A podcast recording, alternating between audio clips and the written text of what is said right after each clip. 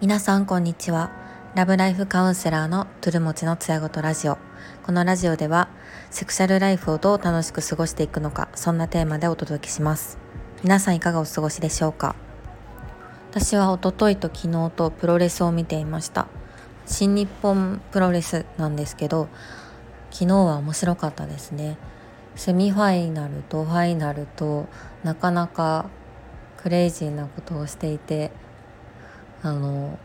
みんな湧いてました。友人夫婦の家で見てたんですけどあんなにみんなあのキャッキャはしゃいでいるのをなんか久しぶりに見たというか私もしたんですけどなんかそんな経験をみんなでできたのがちょっと楽しかったです。次は1月8日に、えーと、横浜アリーナの方でまた新日本とノアの大会を見に行くんですけど関西から。それもねパートナーと一緒に行けるのですごく楽しみにしています。今回は、えーと、セックスに関する、えー、お悩み相談。相談っていうところについて回答していこうと思います。この内容については今までのカウンセリングで寄せられた内容の一部を変更してお届けします。今回はですねキスやセックス中にま彼が自分の喉を締めてくるっていう内容です。首絞めセックスっていうのは、ま、よく聞いてたワードなんですけど、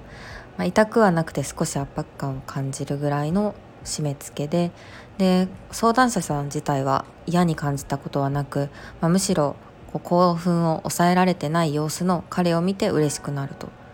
ただまあ旗から見ると、首を絞められているのでこれでこう喜んでいる私はおかしいのかっていうようなご相談でした。いろいろなこう性癖があると思うんですが、ま、こういう性癖ってよくあるものなのでしょうかというふうに頂いています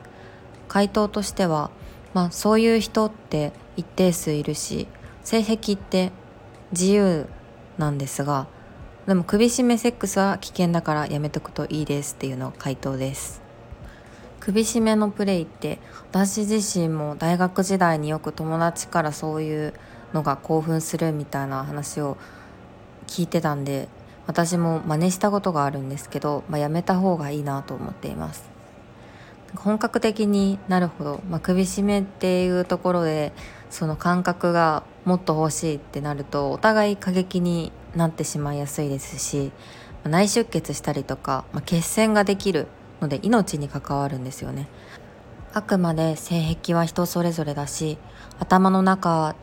は自由なんですけどそれを相手にましてやリスクがあるものっていうのは、まあ、押し付けてはいけないなっていうのが私の考えです。何事もこう安全が確保された状態で楽しめるっていうのが大事だと思っていてで命に関わらないことでかつ同意が2人の中で取れているなら、まあ、自由何しても自由だと思っています。性癖のことで言うといろんな性癖があるなと思っていて過去に聞いたことがあるのは、まあ、着ぐるみを着たままお互いセックスしたいとかあとはまマスクそのものにすごく興奮するから相手にはマスクをつけていていてほしい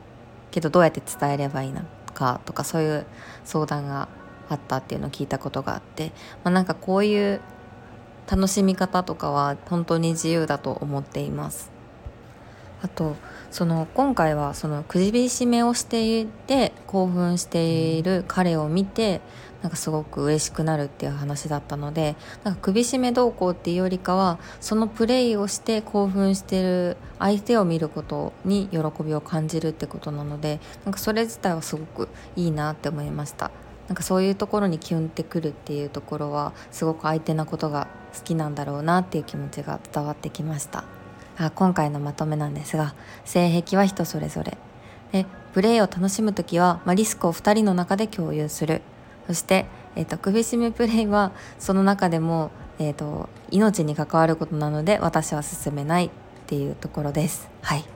このような感じでもうお悩みってすごいいろんな種類があるんですよね。なんかすごく興味深いなって思うところが性癖のところだと特にあります。はい。